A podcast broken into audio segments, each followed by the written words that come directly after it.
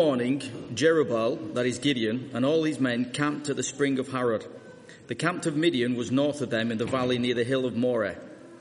The Lord said to Gideon, You have too many men for me to deliver Midian into your hands, in order that Israel may not boast against me that our own strength has saved her. Announce now to the people, anyone who trembles with fear may turn back and leave Mount Gilead. So 22,000 men left, while 10,000 remained. But the Lord said to Gideon, There are still too many men. Take them down to the water, and I will sift them out for you there. If I say, This one shall go with you, he shall go. But if I say, This one shall not go with you, he shall not go. So Gideon took the men down to the water. There the Lord told him, Separate those who lap the water with their tongues like a dog from those who kneel down to drink. Three hundred men lapped with their hands to their mouths. All the rest got down on their knees to drink. The Lord said to Gideon, With the 300 men that have lapped, I will save you and give the Midianites into your hands. Let all the other men go, each to his own place. So Gideon sent the rest of the Israelites to their tents, but kept the 300, who took over the provisions and trumpets of the others. Now the camp of the Midian lay, lay below him in the valley. During that night, the Lord said to Gideon, Get up and go down against the camp, because I am going to give it into your hands. But if you are afraid to attack, go down to the camp with your servant Purah, and listen to what they are saying. Afterwards you will be encouraged and attack the camp. So he and Purah, his servant, went down to the outposts of the camp. The Midianites and the Amalekites, excuse me, and all the other eastern peoples had settled into the valley thick as locusts. Their camels could no more be counted than the sand on the seashore. Gideon arrived just as a man to tell a friend his, his dream. I had a dream, he was saying. A round loaf of barley came tumbling into the Midianite camp. It struck the tent with such force that the tent overturned and collapsed. His friend responded, This can be nothing other than the word of Gideon, son of Joash, the Israelite. God has given the Midianites and the whole camp into his hands. When Gideon heard the dream and its interpretation, he worshipped God. He returned to the camp of Israel and called out, Get up, the Lord has given the Midianite camp into our hands. Dividing the 300 men into three companies, he placed trumpets and empty jars in the hands of all of them with torches inside. Watch me, he told them. Follow my lead. When I get to the edge of the camp, do exactly as I do. When I get, when I and all who are with me blow your trumpets, then from all around the camp, blow yours and shout for the Lord and for Gideon. Gideon and the hundred men with him reached the edge of the camp at the beginning of the middle watch, just after they had changed the guard. They blew their trumpets and brought the jars that were in their hands. The three companies blew their trumpets and smashed the jars, grasping the torches in their left hands and holding in their right hands the trumpets they were to blow. They shouted, "A sword for the Lord and for Gideon!" While each man held his position around the camp, all the Midianites ran, crying out as they fled. When the 300 trumpets sounded, the Lord caused the men throughout the camp to turn on each other with their swords. The army fled to Beth Shittah towards Zererah, as far as the border with Abel Meholah, near Tabbath. Israelites from Naphtali, Asher, and all Manasseh were called out, and they pursued the Midianites. Gideon sent messengers throughout the hill country of Ephraim, saying, Come down against the Midianites and seize the waters of the Jordan ahead of them as far as Beth-barah. So all the men of Ephraim were called out and they took the waters of the Jordan as far as Beth-barah. And they captured two of the Midianite uh, leaders, Oreb and Zeb. And they killed Oreb on the rock of Oreb and Zeb on the winepress of Zeb. They pursued the Midianites and brought the heads of Oreb and Zeb to Gideon, who was by the Jordan. Thanks, Ian. Let's pray together. Father God, we thank you for your word. And we pray this morning that as we look into your word, that you will speak to us. We pray that we might have open hearts to receive what you have to give to us. We pray that you would open our minds to hear what you want us to hear. In Jesus' name we pray. Okay, well, we've been looking at the story of uh, Gideon for the last couple of uh, weeks, uh, inspired by our uh, text for the year, which is from the book of Joshua. Have I not commanded you to be strong and courageous? Do not be terrified. Do not be discouraged. For the Lord your God will be with you wherever you go. And uh, with that in our minds, we've been looking at the story of uh, Gideon, uh, the mighty warrior. Anybody feeling like a mighty warrior yet? We're three weeks in. Uh, I'm not feeling like a mighty warrior this morning. I'm full of a, a head cold, my throat's hurting me. Don't feel like anything like a, a mighty warrior. First week we saw that Gideon was uh, an undercover hero while he was hiding in the wine press. He was a bit of a wimp, uh, an unlikely hero. He was uh, the least of his family, the smallest clan, um, and an unwilling hero. Uh, he thought God was choosing the wrong person uh, when God chose him. He thought surely there must be somebody else. Uh, that was the first week, and then the second week we saw uh, as Gideon started to uh, fill the boots of the mighty hero, he was given his first special assignment, which was a home assignment. He had to uh, remove uh, the idol to Baal in his own backyard. Uh, we saw that he was given a special anointing, that the Spirit of God came upon him. And we saw that he was given an, a special assurance when he still wasn't quite sure what was going on and he laid out his fleece uh, that, Gideon, that God went with Gideon and he played the fleece game with Gideon uh, to give him that special assurance uh, that he was doing uh, the right thing. And this week, uh, we carry on with this uh, story of Gideon, the mighty warrior. Gideon's a, a, hero that you and I can identify with, isn't he? He's not only an unlikely hero, he's, he's not a great hero. Um, even though God's told him he's going to be uh, a mighty warrior, uh, Gideon's not quite uh, got the idea of what a mighty warrior is or what a mighty warrior does. He's, he's, he's growing into the role of being a mighty warrior. And there's a sense in which that's what you and I are doing. Uh, we're growing into our roles of being mighty warriors for God. So the story of Gideon continues. And uh, this is where Gideon's really going to try out these mighty warrior boots because he's going to go into battle. And uh, from what we know of Gideon, uh, we know that Gideon's still really uh, not really got very far from that being a wimp in the wine press. He, he scares easily, Gideon. And, uh, and so God says to him, the Lord said to Gideon, you have too many men for me to deliver Midian into your hands. You have too many men. This, I would suggest, is not what you want to hear when you're going into battle with an army that already outnumbers you by about four or five to one. You do not want to hear God saying, you've got too many men. But that's what God says. And uh, from that, I draw this lesson. Less is more. Okay? Less is more. Just try saying that. Less is more.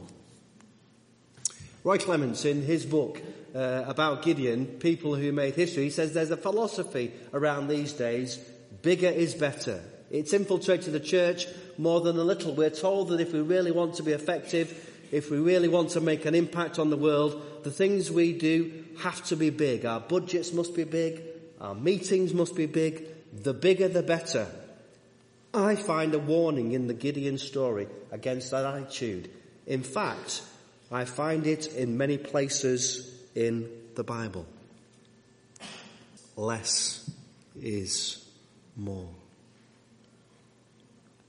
I don't know about you, but if I, if I go to somewhere and I, and I say that I'm a, a, Baptist minister, a leader in the church, um, I can almost guarantee one of the first questions that people will say is, well, how big's your church?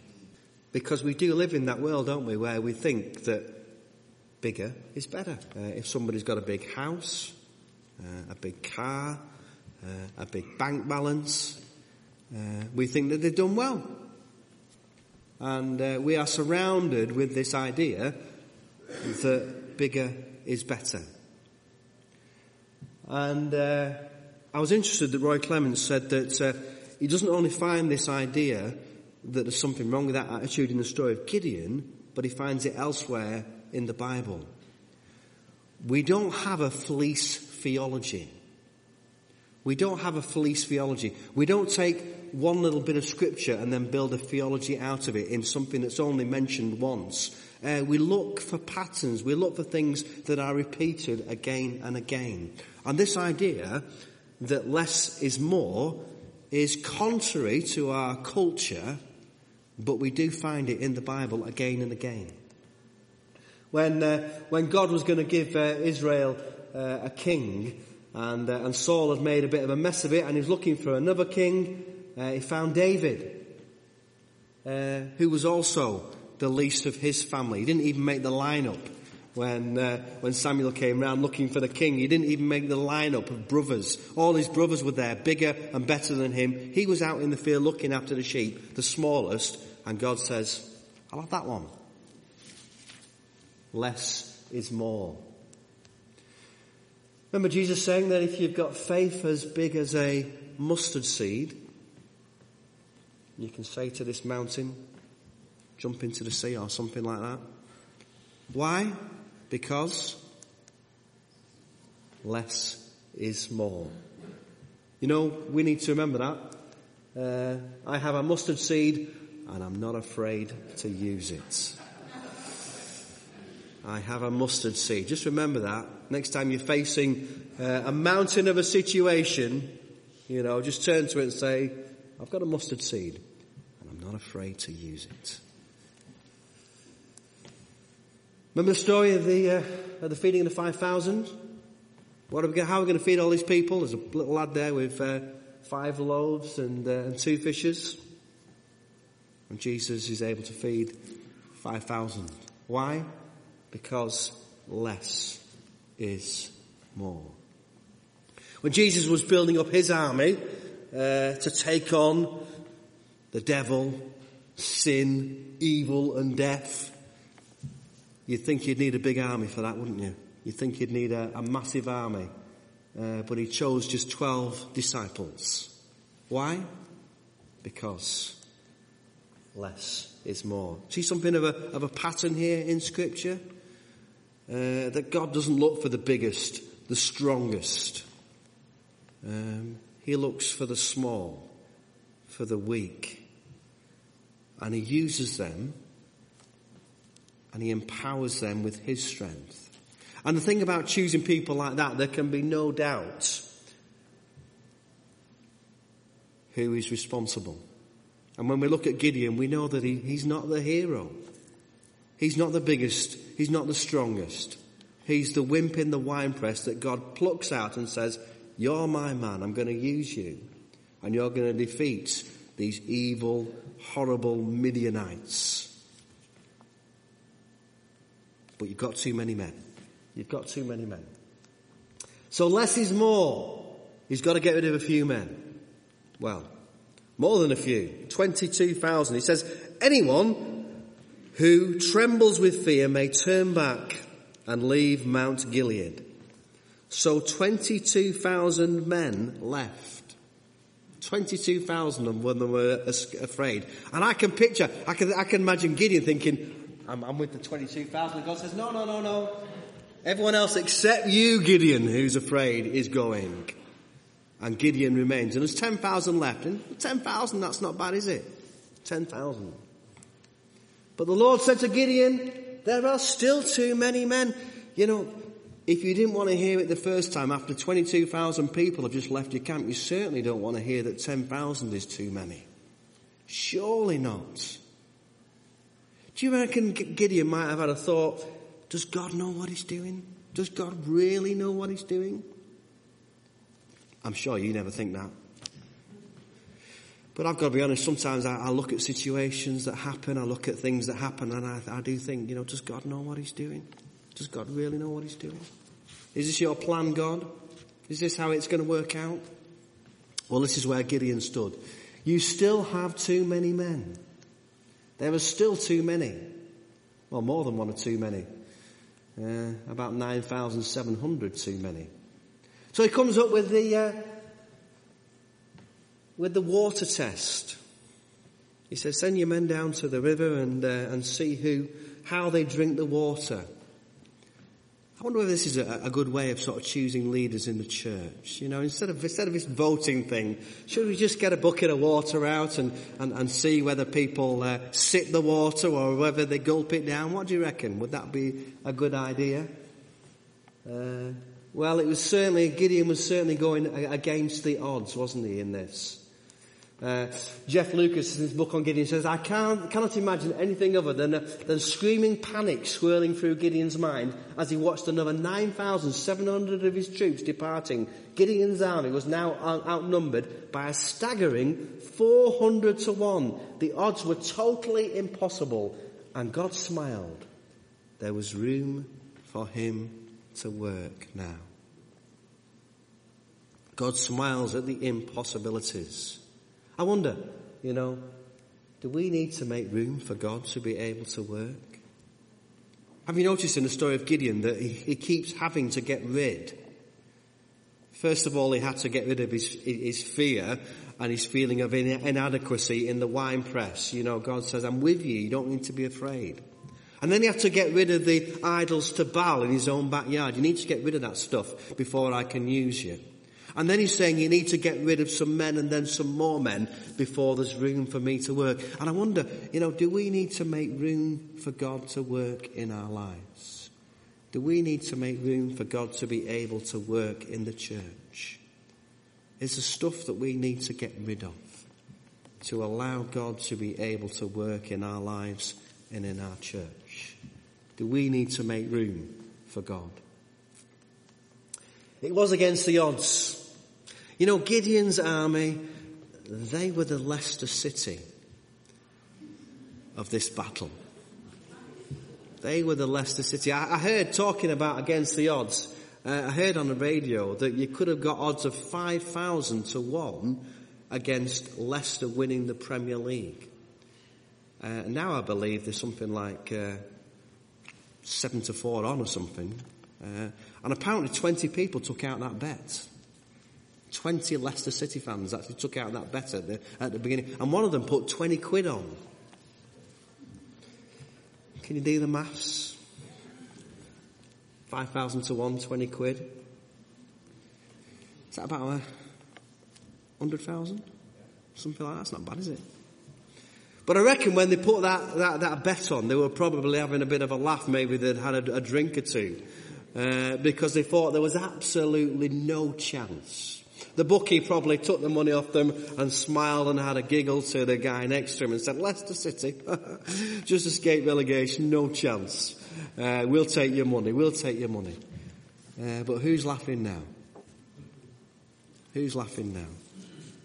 Against the odds. Sometimes it feels like that, doesn't it? It feels like we are working against the odds. It feels like we have no chance.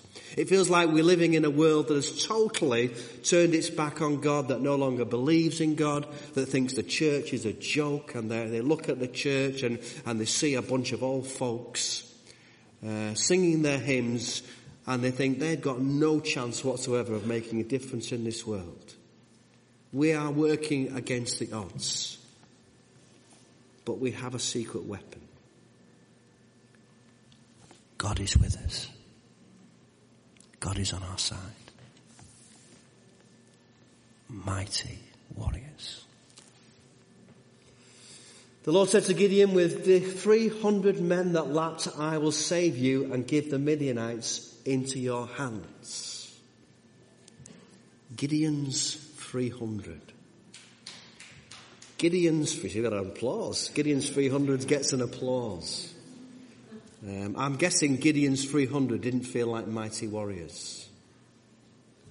I'm guessing Gideon's 300 didn't feel like mighty warriors. Uh, what about Lum's 50? What about Lum's 50? What can God do with Lum's 50? You've lapped the water, you didn't gulp, gulp, it down, and you've been chosen. You're still here. You've not deserted. You've, you've not gone home. You're here. And what is God going to do with us? What is God going to do with Lum's 50? Against the odds, yes, we're working against the odds, but God is with us. And uh, God, in His grace, he reminds Gideon that he's, he's not alone because not only God is with him, uh, but he has other people around him. Two are better than one.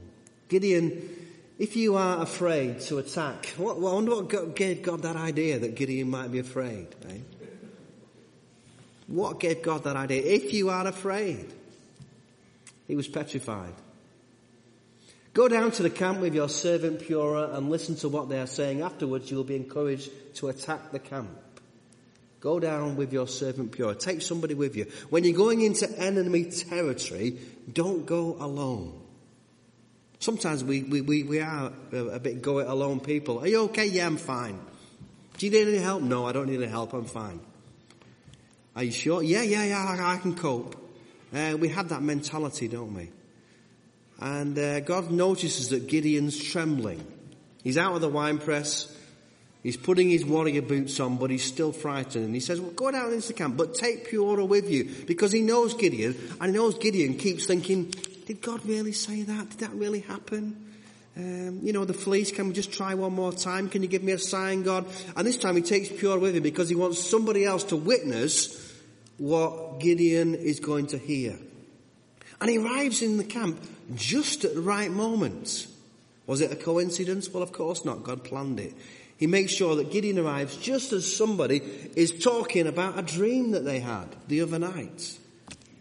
About this barley loaf tumbling down and knocking over the tents. And somebody else has an interpretation and says, this is Gideon's army, they're going to destroy us. And Gideon is encouraged and he goes back to the camp and he says, God is going to give the Midianites over to us. Come on. Let's get ready. Two are better than one. Don't try and be a hero on your own. Even Batman needed Robin.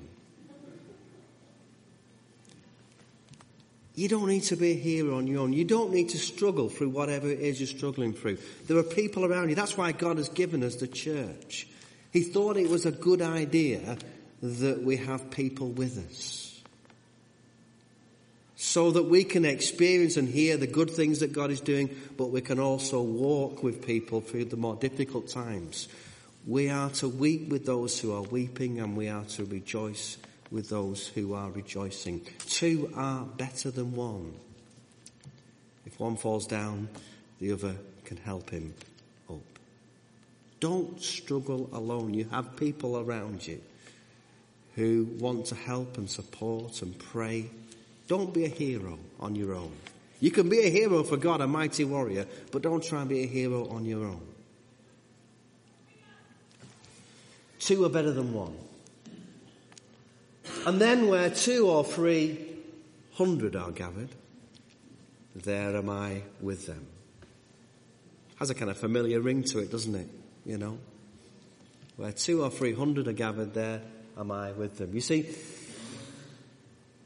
Roy Clements again writing about the, the story of Gideon says, that's what the book of Judges is really about. These judges are not heroes in the conventional sense. They are people who in the power of God deliver people in the name of God and who give God the glory at the end of the story. Uh, this victory that Gideon and his army experience has nothing to do with them and everything to do with God. Nothing to do with them and everything to do with God. And God told him, you have too many men for me to deliver Midian into your hands. With 300 men that, that lapped, I will save you. Go down against the camp because I am going to give it into your hands. Time and time again, God has told Gideon, I'm going to do this. I'm going to do it. Too many men for me to deliver. I will save you because I'm going to give it into your hands. God repeatedly tells Gideon that he's going to do it. And you know, sometimes we don't call on God enough we do try and do things within our own strength. And we forget that it's God that's going to build the church. It's not me and it's not you, it's God. Through the power of His Holy Spirit working in us and empowering us and working in other people's lives, He will do it. But we've got to let Him do it. And sometimes we've got to move out of the way. Sometimes we've got to move things out of the way. Sometimes we've got to move people out of the way to allow God to do what He wants to do. He tells Gideon again and again, I'm going to deliver the Midianites into your hand. It's going to be me that does it. The lesson of Gideon, the victory, writes Roy Clements, is the lesson for us to humble, frightened and inadequate people like you and me may yet hope to be mighty warriors. I like that. Humble, frightened and inadequate people. Any of those match up with you? With you? Are you humble? Are you frightened? Do you feel inadequate? Uh, you might yet become a mighty warrior. Where two or three hundred are gathered, I am with them. Of course, Jesus says where he reduces the odds even more, doesn't he? Where two or three are gathered, there I am with you. Mighty warriors. And uh, it's an interesting battle strategy, isn't it? Uh, well, what are we going to use? We're going to use a few torches, uh, a few glass jars, and a few trumpets. Uh, blow your trumpets, smash your jars, wave your wave your torches around, uh, and that was it. It wasn't didn't sound like a, a winning formula, did it? It's the kind of Leicester City thing again, isn't it? Let's let's get a few non-league players and not spend very much money and put a team together and see what happens. Um, well, they blow the trumpets, and the important thing is, is they follow what Gideon says. Gideon has followed what God has said. Gideon, although he was quaking in his wine press, he continued to do what God, he asked for reassurance and he, and he stumbled and he, and he, and he wasn't exactly sure, but he carried on doing, he kept doing what God told him to do. And the people seemed to, to get this, and so they did exactly, and it was really important that they did exactly the same thing at the same time as they, as they gathered. This small group of people did exactly what Gideon told them to do, and hey ho, they get this amazing victory. Our job, the LUM 50, uh, is to do exactly what God has called us to do. We don't have to make it up, we don't have to invent it, we don't have to sit around in a committee thinking, what shall we do? Uh, God has already told us what to do. God has already promised that if we do it, He will be with us. He's told us to go out into all the world and make disciples in case you didn't know what it is that God's called us to do. Uh, our job, our mission, our calling is to go and to make disciples. And again, what does Jesus say? And I will be with you to the very end of the age. That's all we need to know. Don't need to know anything else, folks. That's your commissioning, that's your calling, that's what God wants you to do. And He wants you to be a mighty warrior. And He can use you, however humble, inadequate, terrified you might feel. He can make a mighty warrior out of you. And isn't it good news that less is more? That we've not got a, a massive church, uh, that we've not got a huge building, that we've not got a, a, a humongous uh, bank balance. Um, but God can still use us. And God can still make us into mighty warriors. The story of Gideon the mighty warrior, it's not quite over yet. And you're going to have to wait two weeks. So do come back to see the conclusion of the story of Gideon.